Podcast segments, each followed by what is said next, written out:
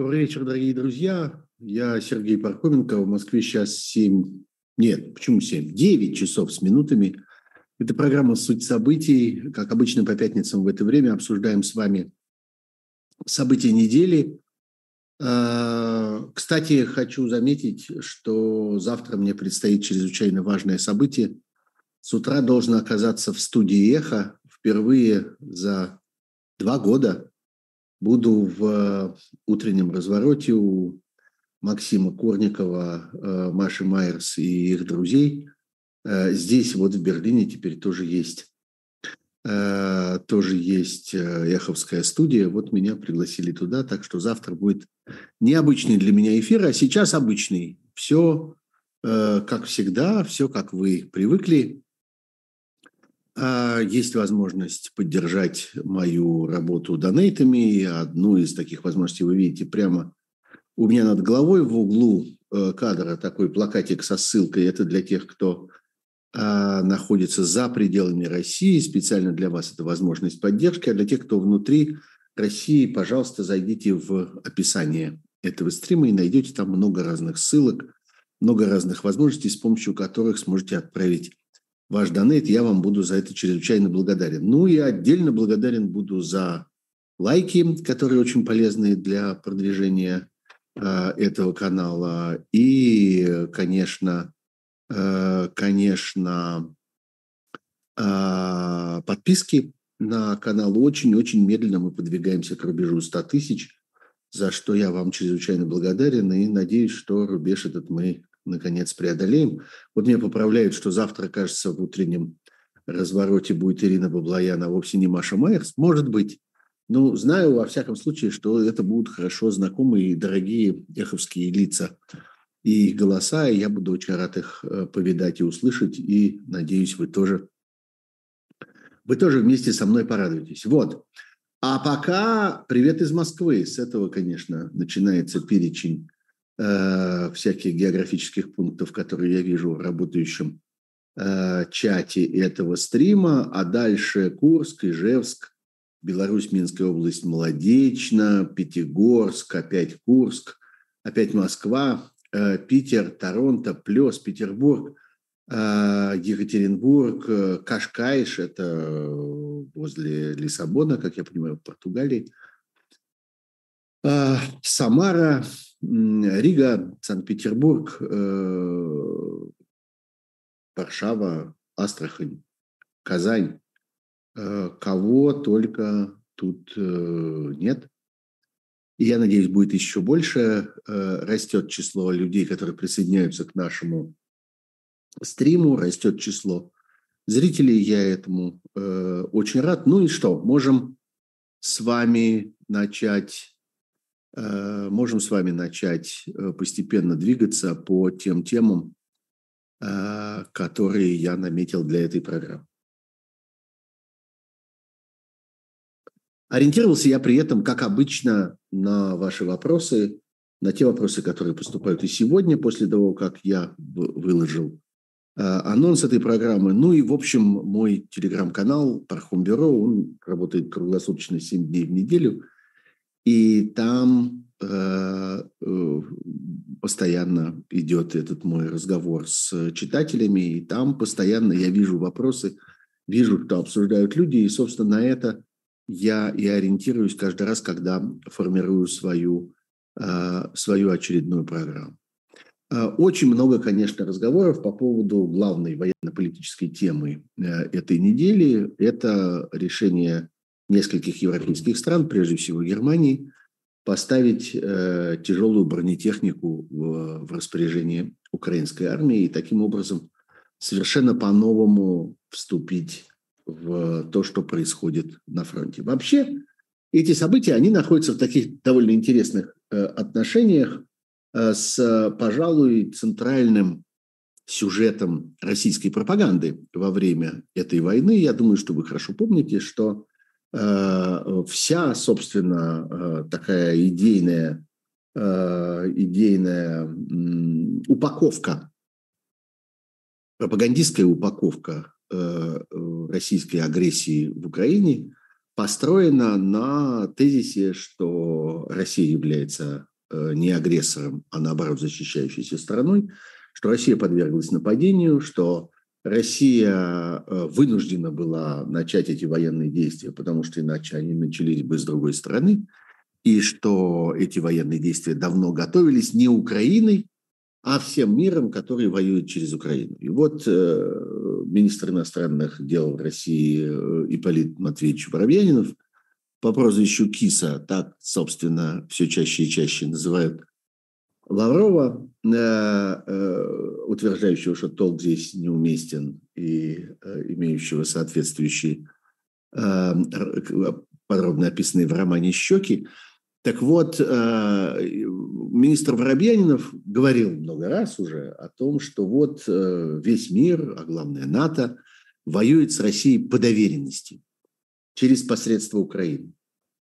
На самом деле, я, может быть, удивлю вас, но я бы сказал, что э, на самом деле это выражение, э, это мнение не так уж далеко от действительности на самом деле э, действительно весь мир осознает сегодня э, Украину как э, страну, которая сражается за него, за этот мир.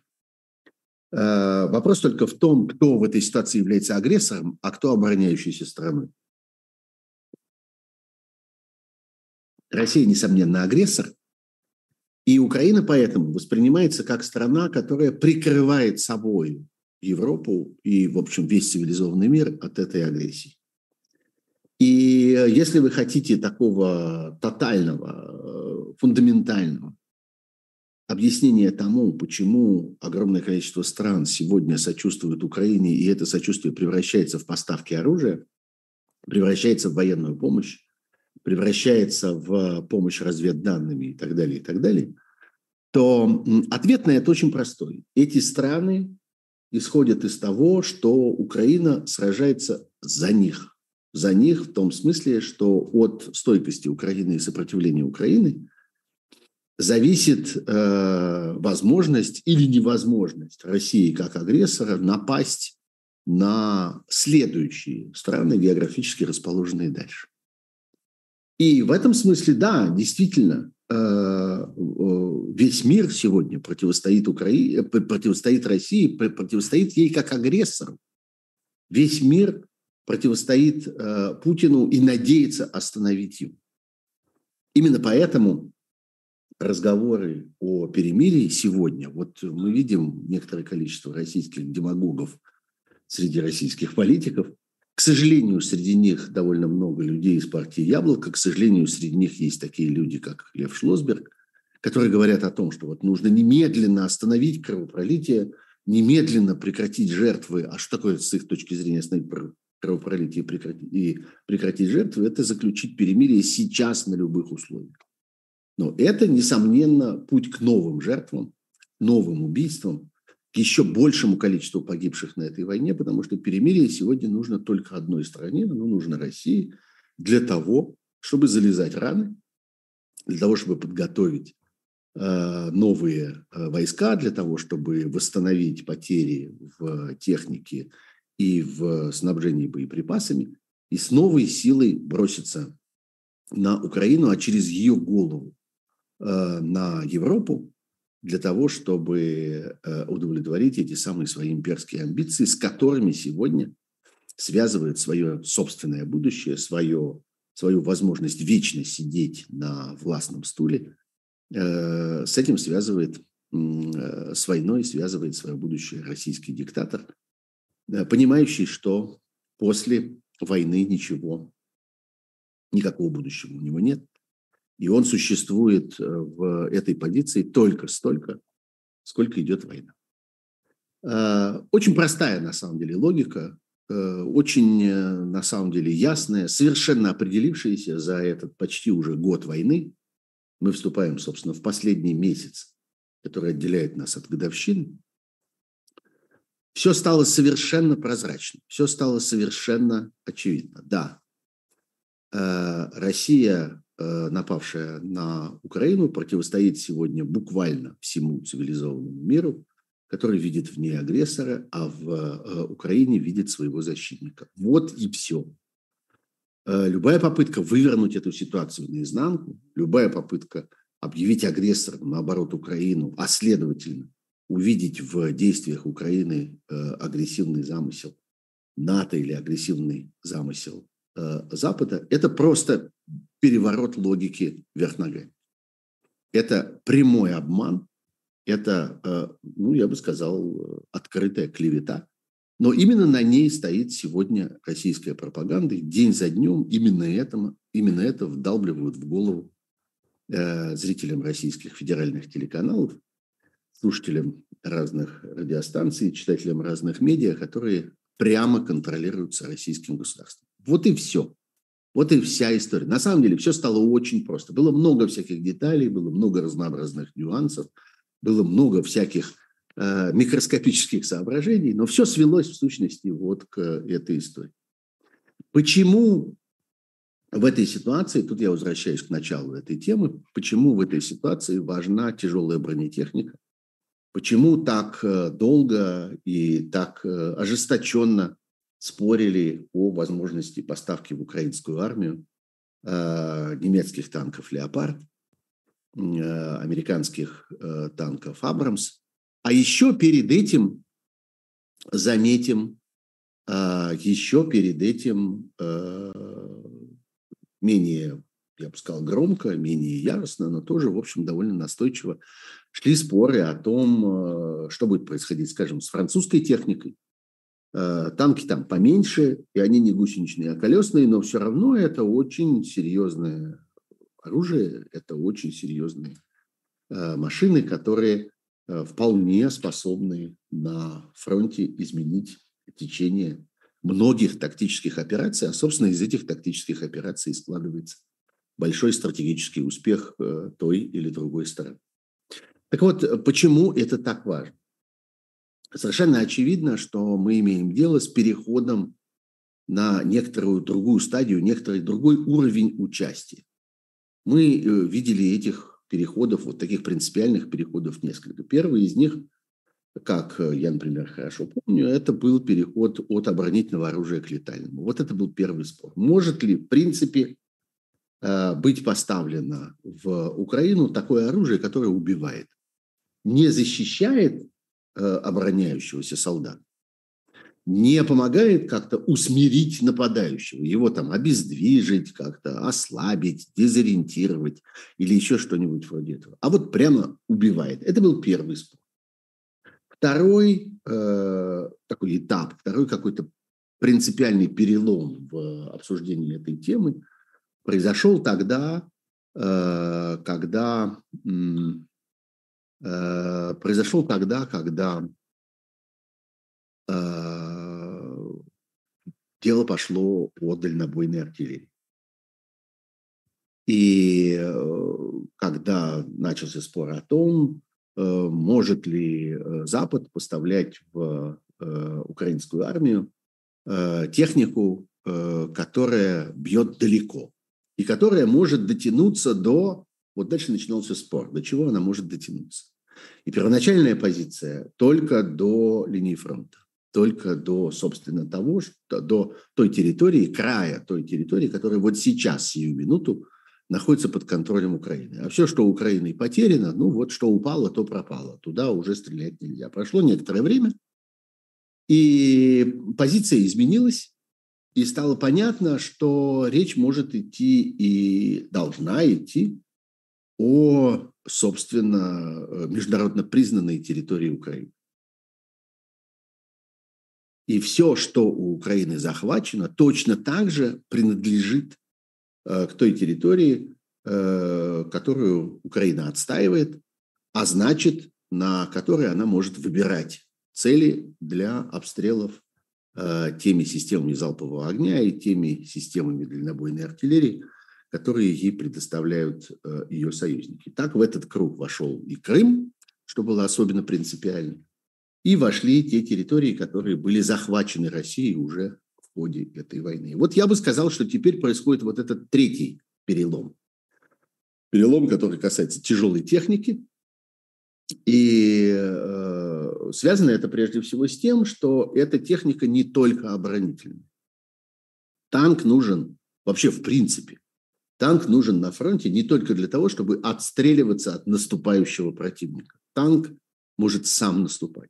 Танк сам может оказаться элементом продвижения вперед. И э, я думаю, что э, это важный психологический э, момент и важное психологическое решение, на которое западные страны должны были пойти. И за ними мы вправе ждать и ждем, и обязательно дождемся следующих таких же переломов. Первый из них ближайший, который нам предстоит. Это то, что связано с авиацией, которая тоже является не только оборонительным вооружением, которое тоже предназначено и для наступления, и для атаки, и для подготовки атаки на земле, и для упреждающего удара.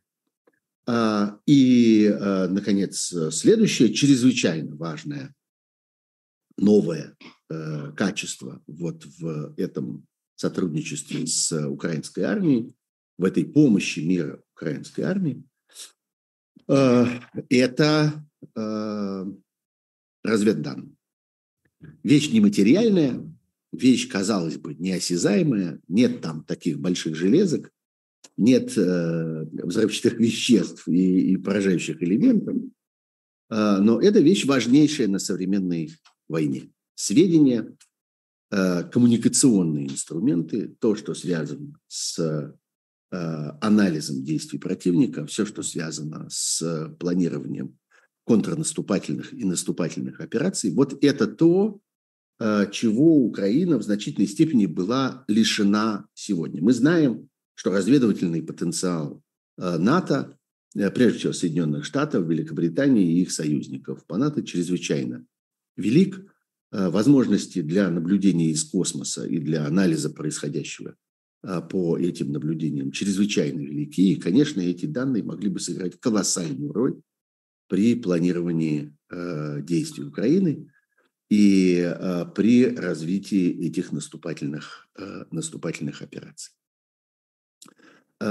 И Украина много раз, командование ее, говорило о том, что они очень нуждаются в этих сведениях, и те элементы, которые дозированы, очень, э, так сказать, э, э, отмеренно, и проходя, не побоюсь этого слова, довольно жестокую цензуру, внутреннюю цензуру в американской и натовской разведке, те сведения, которые поступают к Украине, они, конечно, недостаточны. Могли бы быть гораздо более полными и гораздо более оперативными. Вот это, э, я бы сказал, посильнее леопардов и абрамсов. И, может быть, даже посильнее самолетов F-16, о которых вслед за этим пойдет речь об их передаче Украине. Разведданные, полные разведданные, непосредственный доступ к нецензурированным разведданным может э, оказать Украине огромную услугу и действительно серьезно повлиять на ситуацию на фронте. Вот так,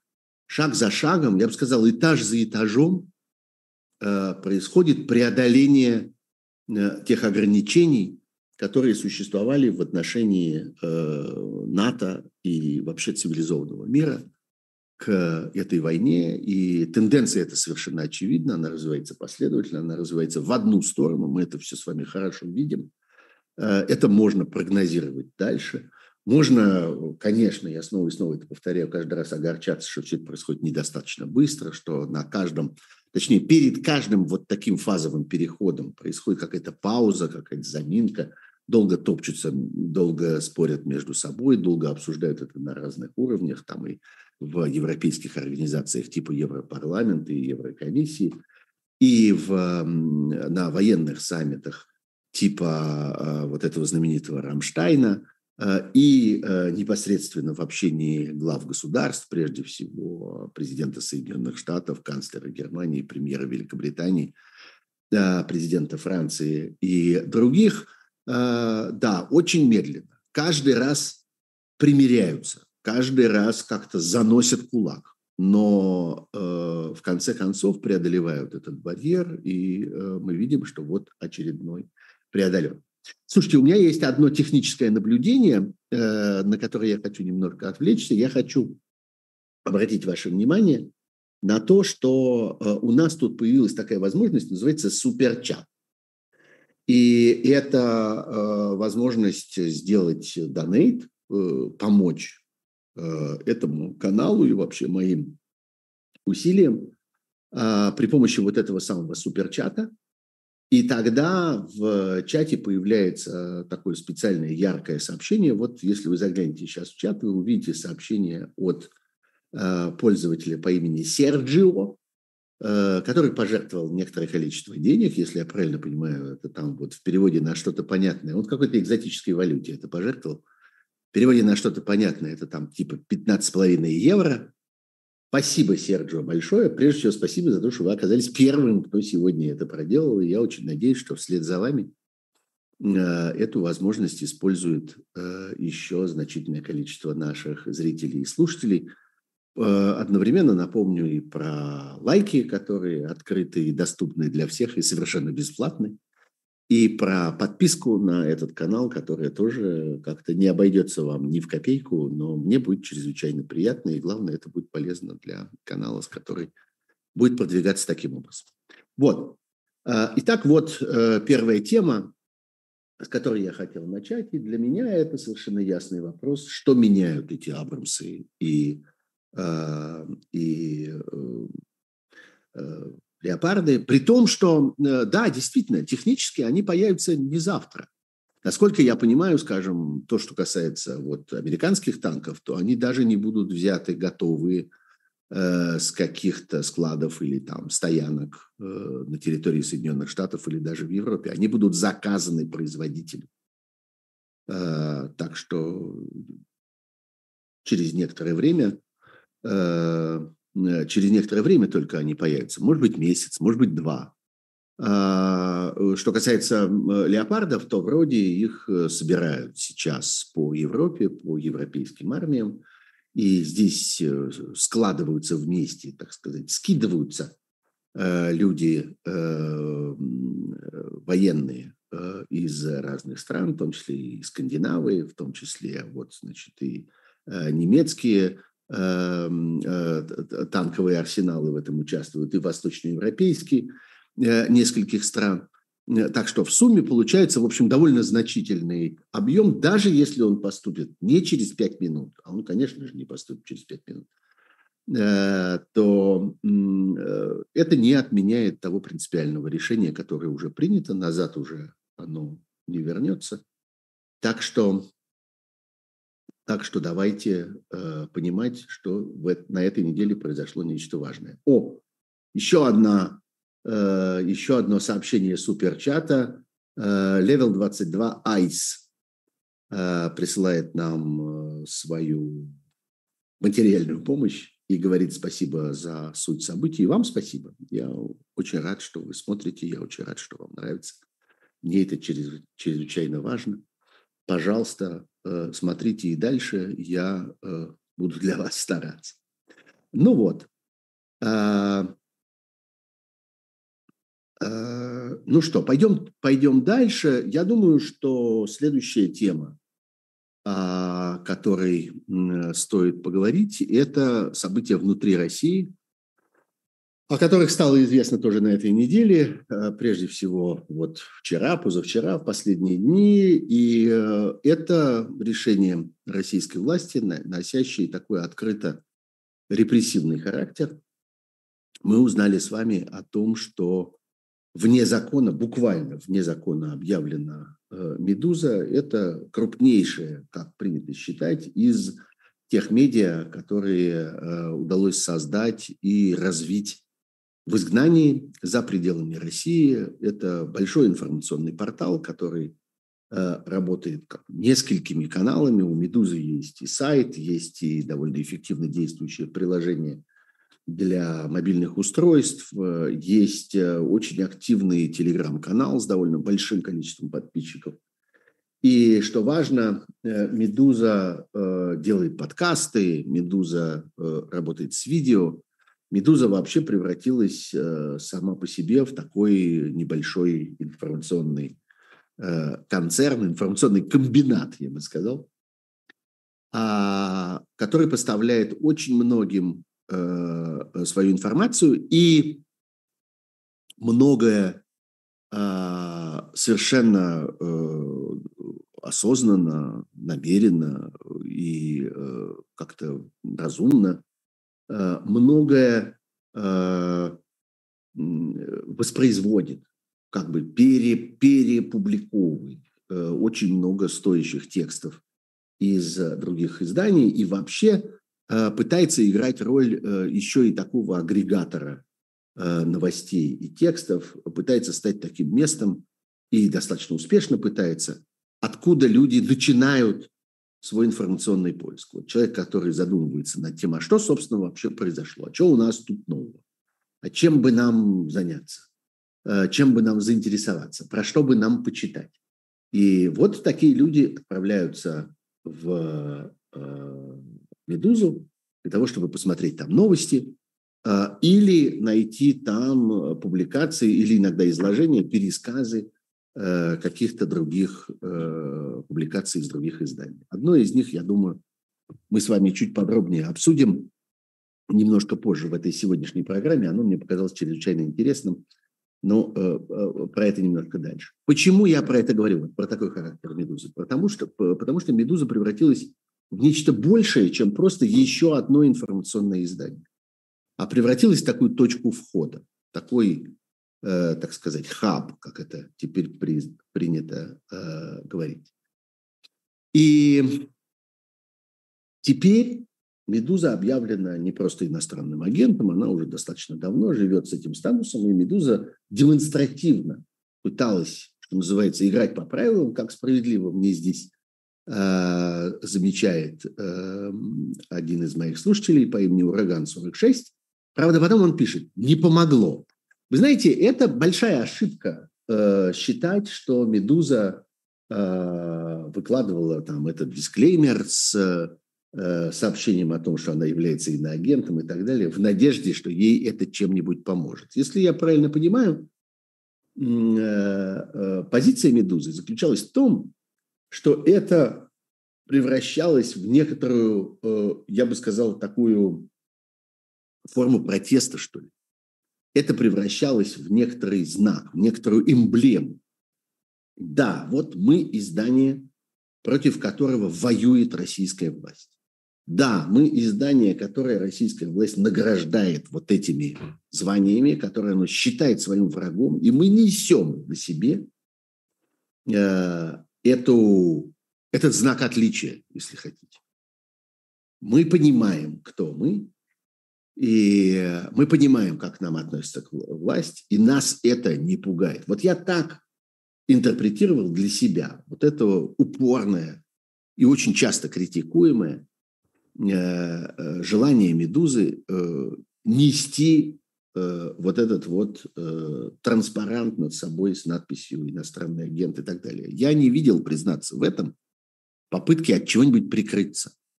Попытки там, я не знаю, как-нибудь кого-нибудь умилостивить или как-нибудь кого-нибудь уговорить.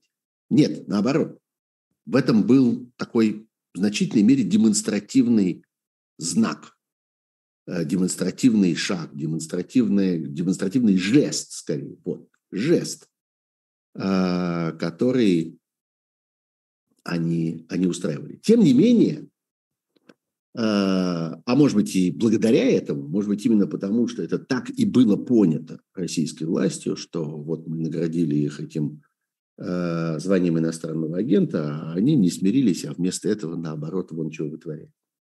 А, мы э, обнаружили вчера э, решение, объявленное о том, что «Медуза» становится теперь нежелательной организацией, что это означает? Это э, угроза теперь не только и не столько для самих журналистов. Все-таки большая э, часть журналистов «Медузы» и вообще людей, которые с ней работают, редакторов, продюсеров, дизайнеров и так далее, и так далее, находятся за пределами России.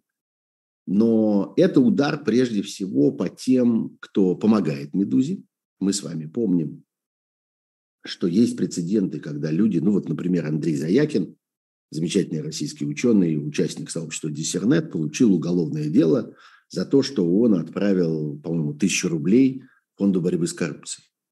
Э, есть прецеденты того, как помощь организациям, которые объявлены нежелательными, оборачивается для тех, кто помогает уголовным преследованиям и какими-то очень крупными неприятностями.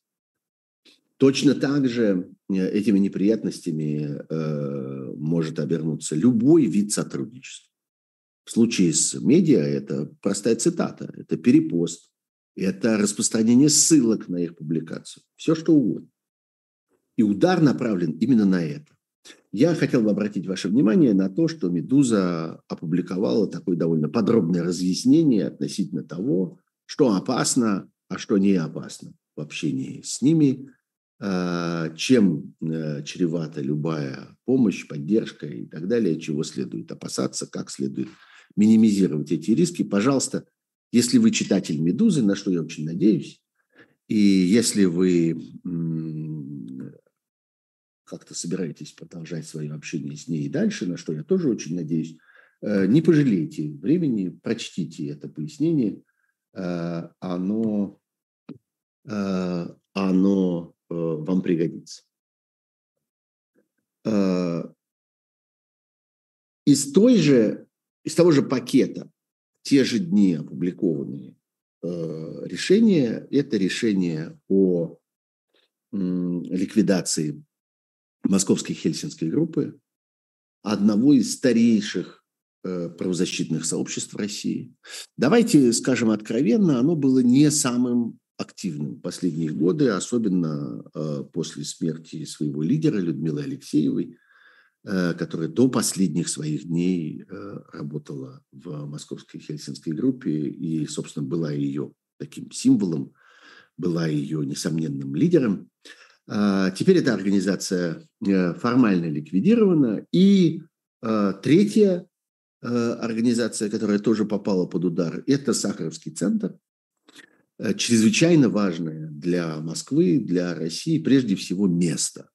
Вот это очень важно, что это а, был, э, ну и вот, собственно, последние дни он остается, этот дом на а, одной из московских набережных а, с большим выставочным пространством, которое очень активно использовалось, с пространством для разных семинаров, э, учебных мероприятий, конференций, круглых столов и так далее. Собственно, там было два здание, э, небольшой двухэтажный особняк и рядом отдельно стоящий вот этот выставочный, выставочный зал и еще одно помещение, которое принадлежало тоже Сахаровскому центру. Это квартира, квартира, когда-то принадлежавшая судьбе, э, семье Андрея Дмитриевича Сахарова, а последнее время, как я понимаю, она находилась э, в аренде такой долгосрочной льготной аренде у Сахаровского центра. Формально она принадлежала Москве, московскому правительству.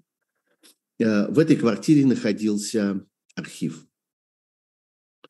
И э, вот это совершенно варварское решение, которое требует вывести этот архив буквально в течение там, ближайших нескольких дней, поставлены абсолютно недопустимые сроки для эвакуации всего этого имущества – Архив чрезвычайно важный, архив чрезвычайно полный, активно использовавшийся разными исследователями.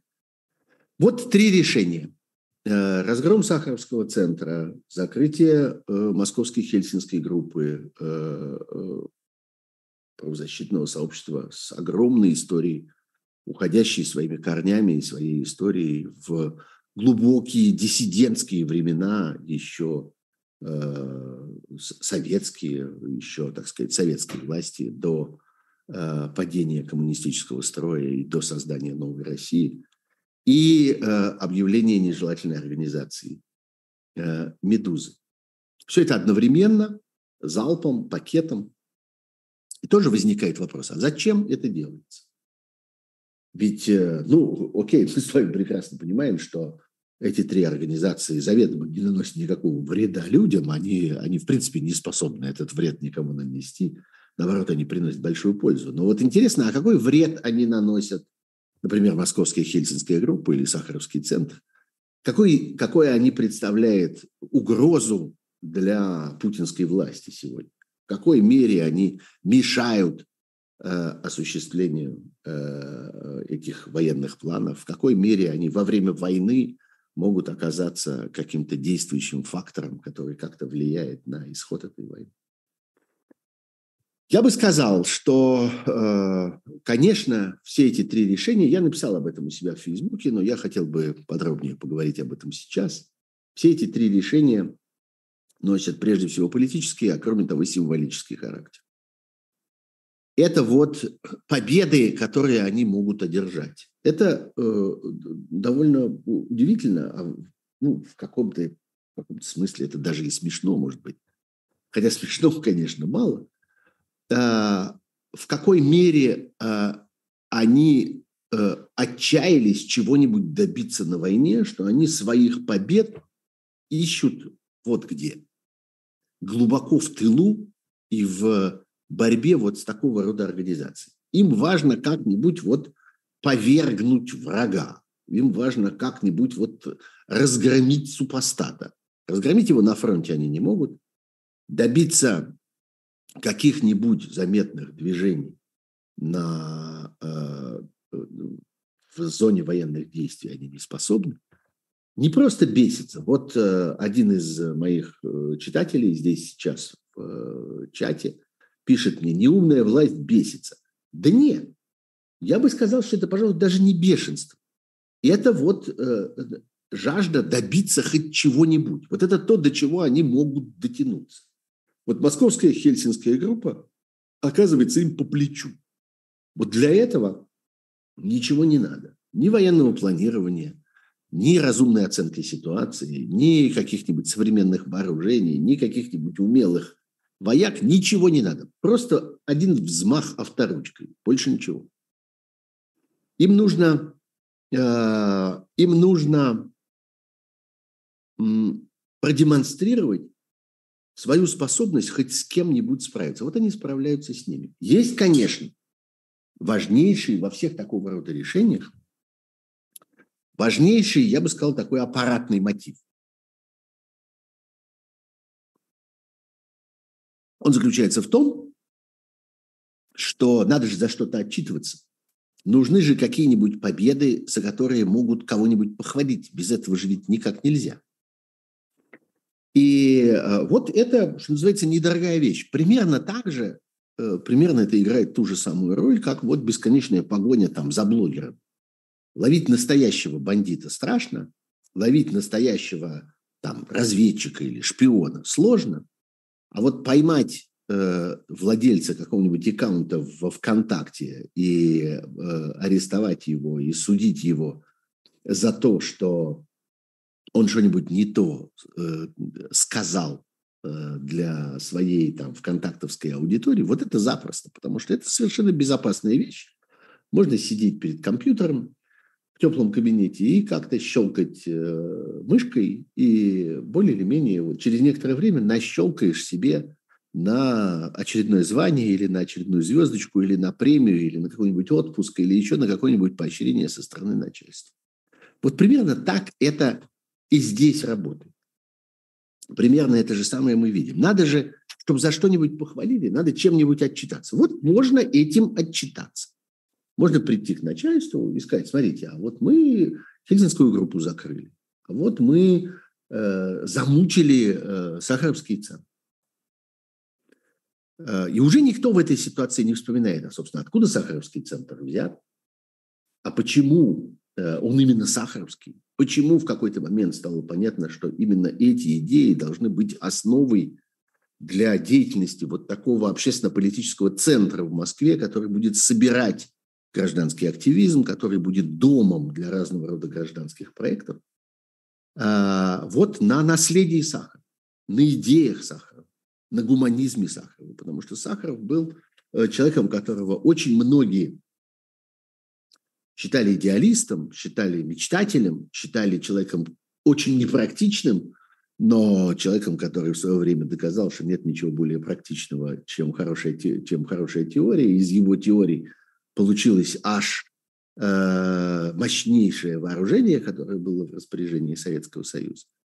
Э, так вот, этот человек, общие идеи которого Э, идеи э, э, обновления Конституции, идеи внедрения в эту Конституцию прав человека и и э, основ гуманизма сыграли колоссальную роль на этапе становления новой России, на этапе э, самого начала, задумывания э, конституционных, правовых, нравственных э, основ той России, которая должна была возникнуть на руинах Советского Союза.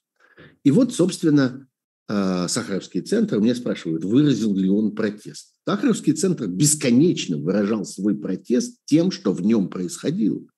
Сахаровский центр был тем местом, и остается еще сегодня тем местом, где, собственно, происходит протест, куда приходят люди со своими семинарами, со своими выставками, со своими конференциями, со своими речами, где, э, не забывайте про это, где э, проходили панихиды по убитым э, людям, противостоящим этой власти. Я очень хорошо помню, как э, гроб с э, телом Бориса Немцова стоял здесь, в Сахаровском центре, и люди, которые э, хотели выразить свое возмущение и свою ярость по поводу убийства Бориса Немцова, приходили именно сюда. И сюда, в Сахаровский центр, стояла очередь к Борису Немцову. И здесь происходили, э, здесь звучали те речи, которые были сказаны над ним. Я тоже, между прочим, тогда выступал, и для меня это один из самых важных дней моей жизни – и одно из самых сильных переживаний, которые я когда-либо э, когда-либо чувствовал. Так вот, э, да, и Сахаровский центр, и Хельсинская группа были местом, где обитала гражданская активность. Так же точно, как и мемориал.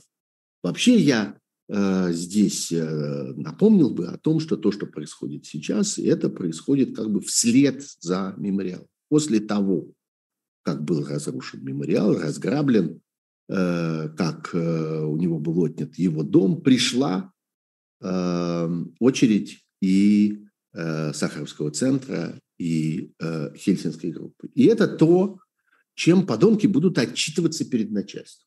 Это то, за что они будут требовать, чего там у них полагается давать отличившимся энтузиастам. Очередное звание, очередную звездочку, внеочередной отпуск. Или Э, важную привилегию, которая есть сегодня у э, особо отличившихся, э, так сказать, деятелей этого режима, право быть коррупционером, прикрываемым государством. Вот это следующий сюжет, о котором я хотел бы поговорить на этой неделе. Это тоже произошло. И действительно, произошла такая мощнейшая иллюстрация на тему «Два мира, два Шапира». Э, эту шутку мы уже много десятилетий шутим. Вот пришлось пошутить ее еще раз, потому что действительно это совпало ну, каким-то почти карикатурным образом в течение одной недели. Две страны, Россия и Украина, продемонстрировали свое отношение к коррупции. В Украине, вы знаете, произошло несколько важных отставок, несколько заметных фигур э, были э, смещены со своих постов и были открыты все возможности для их дальнейшего уголовного преследования. И, по всей видимости, этих людей ожидают большие неприятности. Причем это разные виды коррупции. В некоторых случаях речь идет о манипуляциях с ценами на закупки разного рода товаров для армейских нужд, в том числе продовольствия. В некоторых случаях речь идет о злоупотреблении э, тем, что было пожертвовано для украинской армии. В частности, там один из чиновников использовал довольно дорогую машину в своих личных целях. В некоторых случаях речь идет о личной трусости или о том, как люди во время войны высокопоставленные чиновники украинские позволяют себе уезжать из Украины в отпуск и проводить этот отпуск в каких-то шикарных местах или о том, как э, они э, покупают какую-то дорогую недвижимость за границей в это время. Вот. Так что э, вот э, Украина продемонстрировала э, этот подход, и прежде всего это тоже ну, некоторый такой важный фазовый переход, это некоторое этапное решение, которое заключается в том, что э, этим э, событием э, украинская власть отменила некоторый такой мораторий на э, антикоррупционную деятельность и наказание за коррупцию, который действовал с начала войны. В Украине существовало, как говорят нам люди, которые там достаточно подробно следят за ситуацией и понимают, что там происходит, существовало несколько форм таких, я бы сказал, эмбарго, вот как это называется в украинской среде, в медийной среде. Журналисты договаривались о том, что они не будут публиковать свои антикоррупционные разоблачения во время войны. Ну, типа, сейчас не до того. Сейчас как-то не надо заострять на это внимание. Пусть лучше люди сосредоточатся на э, обороне. Не будем там никому трепать нервы, не будем э, никого отвлекать от э, работы и так далее. То же самое происходило и со следственными органами, то же самое происходило с органами обвинения, то же самое происходило с политическими партиями, которые как бы договорились о том, что они на время войны приостанавливают свою борьбу вот в этой области. И теперь э, эти договоренности сняты. Это эмбарго аннулировано. Эти моратории объявлены больше недействительными, потому что выяснилось, что пока одни объявляют мораторий на преследование коррупционеров, другие совершенно не объявляют никакого моратория на собственную коррупцию. И выяснилось, что в Украине есть люди, которые как-то вполне хладнокровно продолжали, а, а, продолжали свои коррупционные комбинации а, для того, чтобы обогащаться и в этот момент, и в этот момент тоже. Вот. Так что Украина продемонстрировала свою жесткость. Украина продемонстрировала, что да, и во время войны тоже – да, и в момент всеобщего напряжения, да, и в тот момент, когда э, требуется абсолютное сплочение всех сил, мы будем бороться с коррупцией людей, которые позволяют себе использовать войну для собственного обогащения, мы не пощадим. Всего в нескольких сотнях километрах от украинской столицы столица другого государства, а именно Москва, где продемонстрировали прямо противоположное решение. А, и а, там был принят в третьем чтении, причем принят очень быстро, надо сказать, он прошел через всю эту думскую процедуру, закон, который позволил э, российским коррупционерам считать себя находящимися под защитой государства. Причем особенности этого закона заключаются в том, э, не в том, что он отменил железно и начисто и тотально, радикально э, что-то, что связано с э, борьбой с коррупцией, а он передал это в руки диктатора. Сегодня на личное усмотрение российского президента относится возможность заставить или не заставить кого-то из депутатов или кого-то из высокопоставленных государственных чиновников публиковать, э, публиковать Э, сведения о своем имуществе и своих доходах. Не то, что никто теперь не должен. Нет. Не должны те, кому лично президент разрешил своим указом. Это форма поощрения, это форма награждения. Вот кто хорошо себя ведет, кто хорошо гоняется за «Медузой», э, Сахаровским центром и Хельсинской группой, тому разрешим э, не публиковать своих налоговых деклараций, то есть тому разрешим воровать. Вот и все. Это же прямо связанные вещи. Это одно из другого совершенно вытекает. Зачем нужно скрывать свое имущество и скрывать сведения о своих доходах и об оплаченных налогах? Да вот за этим.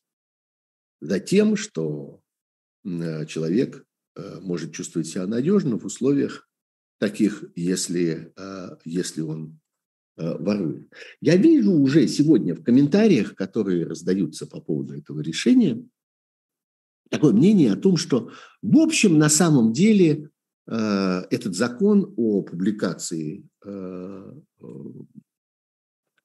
налоговых данных и о публикации об имуществе, он по существу и не сыграл никакой особенной роли в процессе борьбы с коррупцией.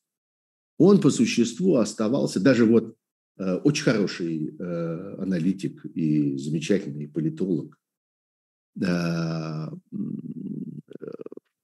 глава э, петербургской политики э, Виноградов, э, опубликовал э, такой пост, э, что, ну, эта штука заставила расследователей искать под фонарем. Э, что вот э, это было предложено э, расследователям, был предложен такой инструмент, которым они могут пользоваться для того, чтобы искать коррупцию, и все вот, значит, бросились рыться в этих декларациях, при том, что коррупция – это совершенно в другом месте. А, и вот это как бы только помогло скрыть реальные, э, реальные масштабы коррупции. И Михаил Виноградов пишет о том, что вот, значит, все как-то этим увлеклись, а в действительности Э, коррупционные пути, они пролегают в другом месте, и э, их не раскроешь при помощи анализа этих, э, этих деклараций. На самом деле я, ну, в общем, довольно неплохо представляю себе, как делаются эти антикоррупционные расследования и какова их технология, а технология там чрезвычайно важна. Могу сказать, что и это, и, скажем, еще одна Э, возможность, э, контроль за государственными закупками, это скорее такие, э, ну, я бы сказал, такие, такие первичные признаки коррупции. То понятно, что только из этих сведений данных о том, кто что украл, не извлечешь. Понятно, что все существенно сложнее. Понятно, что э, журналисту недостаточно видеть эти декларации, там недостаточно видеть эти Э, тендеры о государственных закупках для того, чтобы делать какие-то окончательные выводы. Но для того, чтобы начать свой поиск, для того, чтобы оттолкнуться в расследовании и понять, э, кто, э, ну, собственно, кто тот объект, на который нужно обратить внимание, за кем нужно следить внимательнее, в чьи документы или там, в чьи поступки нужно погрузиться поглубже, эти инструменты чрезвычайно важны. Это некоторая начальная такая обязательная программа, это такая, знаете, школа, э, с которой начинается любое расследование, том числе с э, сведений об имуществе того или иного чиновника, со сведений о том, как он отчитывается о своих, э, о своих доходах, и тогда следующими, следующими шагами, следующими движениями лопатой, которыми Э, журналист раскапывает все глубже и глубже, э, эту коррупционную траншею, вот там можно найти что-то действительно серьезное. Но начать нужно с вот этих сведений. И прикрытие, которое сегодня коррупционеры получили, конечно, очень сильно осложнит работу расследователей в России. Ни в коем случае ее не остановит. Понятно, что это просто переходит в сферу платной информации. Понятно, что теперь это нужно будет искать и покупать. Теперь это, в свою очередь, становится местом обитания коррупции. Теперь это становится э, тем, что э, в свою очередь будет э, порождать разного рода злоупотребления. Так точно, как те данные, которые э, помогают э, журналисту-расследователю э, до сих пор. Все, что связано там с э, биллингами на телефоны, с Э, разными базами данных, там, автомобилей, э, передвижений на самолетах, э, базами данных владения недвижимостью и так далее. Все, что сегодня в России покупается и продается. Все, на чем разного рода жулики, главным образом жулики из всяких государственных структур и полицейских структур, все, на чем они а, а, обогащаются, и чем пользуется расследователь, покупая у них и используя их жадность, чем пользуется расследователь э, для своей работы. Теперь вот ровно в эту сферу переходят данные о налогах, переходят данные о доходах, об имуществе. Теперь все это будет продаваться и покупаться. Блюбери пишет мне, вот в этом самом суперчате, я с удовольствием э, э, зачитаю это ее сообщение. Эту Блюбери на самом деле зовут Татьяна, ей 32 года, как она упоминает. Пишет просто спасибо вам за подробное объяснение. Мне в силу своей политической неграмотности нужны ваши стримы. Спасибо, Татьяна. А мне очень нужно ваше внимание. Мне очень нужно, чтобы вы по-прежнему были здесь. И спасибо вам за вашу поддержку, и спасибо вам за то, что вы наш постоянный слушатель. И я надеюсь, что вы и дальше останетесь с нами. Вот. Э, так что э, важнейшая вещь. Ничего этого раньше мы в российском законодательстве не видели. Э, не видели такого откровенного, прямого признания, что коррупция является государственно одобряемым типом поведения. Еще раз скажу, что это не помешает расследователям. Следователи научатся это покупать, научатся это добывать, несомненно. Но отношения мы увидели. Мы поняли э, этот сигнал, который подает российская власть коррупционерам по всей стране. Старайтесь, воруйте, страна у ваших ног, украдите сколько хотите, мы вас прикроем. Или, во всяком случае, попытаемся прикрыть. Ну, а в сочетании с, скажем, тем, что произошло с «Медузой» на этой же неделе, есть еще и вторая часть этой же фразы. Мы вас попытаемся прикрыть, и мы вас попытаемся защитить от вот этих вот зловредных расследователей, которые за вами гоняются. Вот и такая полная картина мира. Вот и их взгляд на добро и зло, в котором есть и то, и другое и защита коррупционера, и наказание для того, кто этого коррупционера пытается, э, пытается разоблачить. Есть еще один сюжет, такой довольно, довольно подробный. Я тоже анонсировал его среди основных сюжетов этой программы. И это, кстати, э, текст, который я увидел в «Медузе».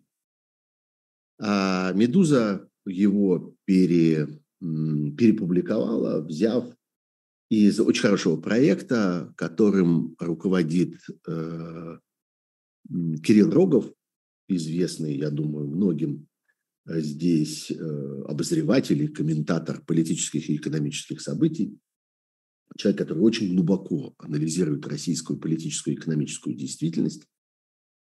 Вот он собирает э, авторов и темы вот в этот проект э, «Ре Раша», а, и он э, попросил э, одного из довольно известных российских аналитиков опубликовать, ну, как бы изложить его мнение на ситуацию с торговлей российской нефтью.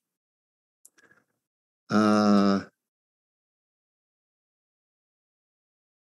есть ведь некоторое такое общее расхожее э, предположение, что ну вот доходы от э, нефти падают, э, и хорошо работает вся история с так называемым потолком на цены на российскую нефть, и это позволило довольно существенно снизить доходы российской казны от этого важнейшего предмета экспорта.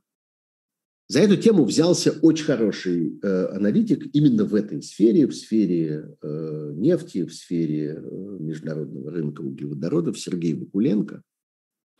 Он проанализировал это для э, РЕ Раша, а «Медуза» это э, перепубликовала у себя. Поглядите, пожалуйста, этот текст Сергея Вакуленко в «Медузе». Я э, попробую как-то изложить, что мне показалось в нем, э, в нем интересно. Сергей Вакуленко обращает наше внимание на то, что, собственно, процедура торговли нефтью э, не так проста, и она предполагает несколько разных принятых в мире таких э, стандартов и приемов торговых операций при нефтяном экспорте. Собственно, что такое продать нефть? Это как делается, это как бывает. А, это можно сделать таким образом. Можно ее, можно найти покупателя, который попросит просто доставить ее в порт отгрузки и погрузить в танкер. Ну, если речь идет о нефти, которая идет вот таким способом. Не с помощью трубопроводов, а по морю с помощью танкера. Вот есть условия продажи, которые заключаются в том, что продавец каким-то образом доставляет э, нефть до порта, грузит ее в танкер, и на этом его ответственность заканчивается. Тут он получает свои деньги, а все остальное берет на себя покупатель. Он оплачивает, собственно, транспорт, то есть аренду этого судна и эксплуатацию этого судна, которое везет эту нефть к месту назначения. И он оплачивает тоже очень важную вещь, которая в этих операциях всегда присутствует, страховку. Без этого торговля с движением товара по морю в современном мире невозможно. Э, без страховки никто никакой груз никуда не повезет, не примет, не купит и не продаст. Значит, вот есть такой способ.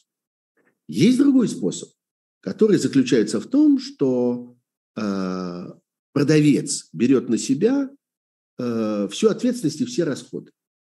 Он в конечном итоге доставляет нефть до некоторого международно признанного центра торговли нефтью, э, и в условиях этой поставки есть все, что взял на себя продавец.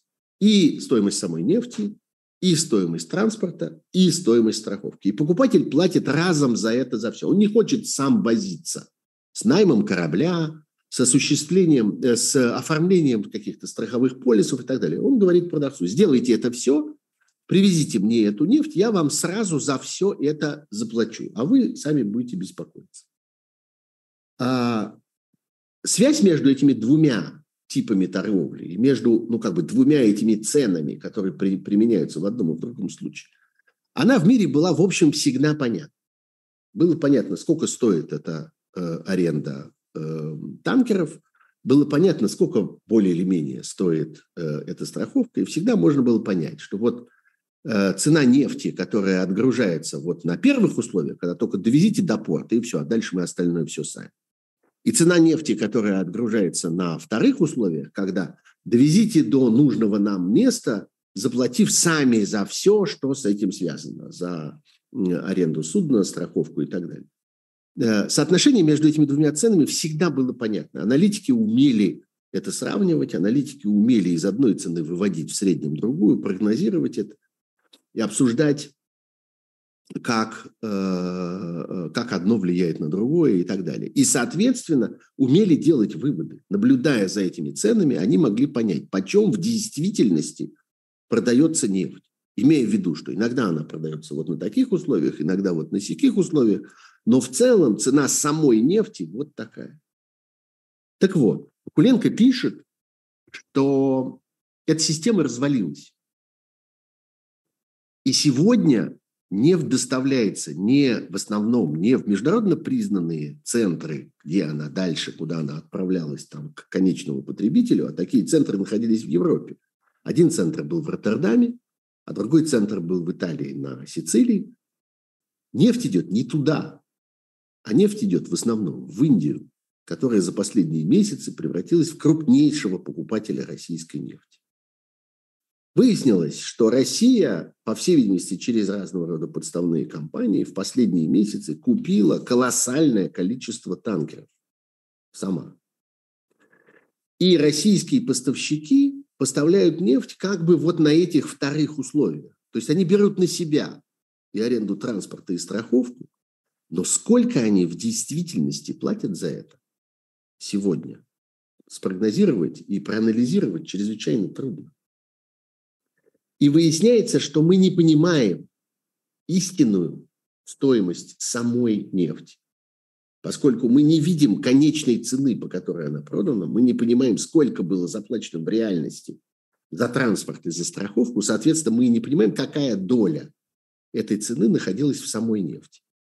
Вопрос не только в том, что это может означать, что э, доходы от продажи нефти российского бюджета не так сильно и упали, как э, это кажется аналитикам. А прежде всего это означает, что открываются очень богатые возможности для манипулирования и для того, чтобы прятать часть этих нефтяных доходов. Возникает вопрос, кто их прячет. Разумеется, самый простой и первый приходящий на ум Э, вариант заключается в том, что их прячут компании, которые, собственно, продают нефть, что они обманывают российское государство что они делают вид, что они продают нефть задешево, а на самом деле они продают ее существенно дороже, просто эту разницу они прячут в стоимости транспортировки и в стоимости страховки, говоря, что ну это вот мы за страховку транспортировку заплатили, а за саму нефть вот мы получили всего 3 копейки. И таким образом эти компании уводят часть доходов от российского государства. Но есть другой вариант. Совершенно не исключено, что таким образом, э, таким образом э, само российское государство, само, сам российский диктатор, сам Кремль каким-то образом скрывает часть этих доходов, они не попадают таким образом в государственный бюджет, а уходят куда-то налево. И вопрос заключается в том, для чего это делается. Для чего создается некоторая тайная кубышка, э, мы не понимаем. И никто пока не понимает ее местонахождение, никто пока не понимает ее объема, никто пока не понимает ее назначение – тайная кубышка, куда уходит часть доходов от продаваемой сегодня России нефти.